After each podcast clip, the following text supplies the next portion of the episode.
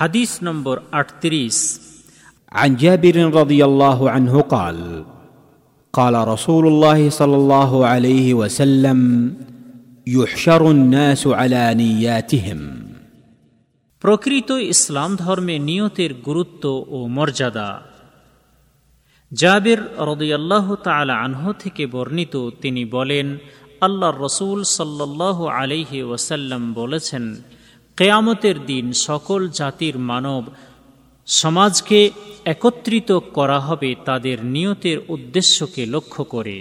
সোনান ইবনু মাজা হাদিস নম্বর চার হাজার দুইশো তিরিশ। আল্লাহ মানাসরুদ্দিন আল আলবানী হাদিসটিকে শাহেহ বলেছেন। এই হাদিস বর্ণনাকারী সাহাবির পরিচয় পূর্বে বত্রিশ নম্বর হাদিসে উল্লেখ করা হয়েছে। এই হাদিস হতে শিক্ষণীয় বিষয়। এক, এই হাদিসটির দ্বারা প্রমাণিত হয় যে ইসলাম ধর্মে নিয়তের মহা মান মর্যাদা ও গুরুত্ব রয়েছে।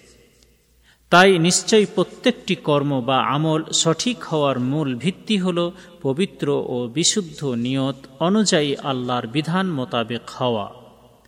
দুই, নিয়ত বলা হয় কোনো কর্ম সম্পাদনের সাথে সাথে ইচ্ছা পোষণ করা বা মনে ধারণ পোষণ করা। যদি কোনো কর্ম সম্পাদনের ইচ্ছা পোষণ করা হয়, কিন্তু কর্ম সম্পাদন পরে হয়, তাহলে তাকে সংকল্প বা সিদ্ধান্ত বলা হয়। সুতরাং নিয়তের তাৎপর্য হল এই যে, কোনো কর্ম সম্পাদনের ইচ্ছা পোষণ করার সাথে সাথেই কর্ম সম্পাদন করা।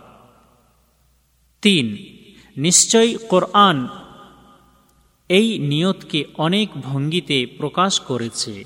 পরকালের ইচ্ছা পোষণ করা, আল্লাহর চেহারা বা দিক চাওয়া এবং আল্লাহর সন্তুষ্টি লাভ করার দৃঢ় ইচ্ছা রাখা ইত্যাদি।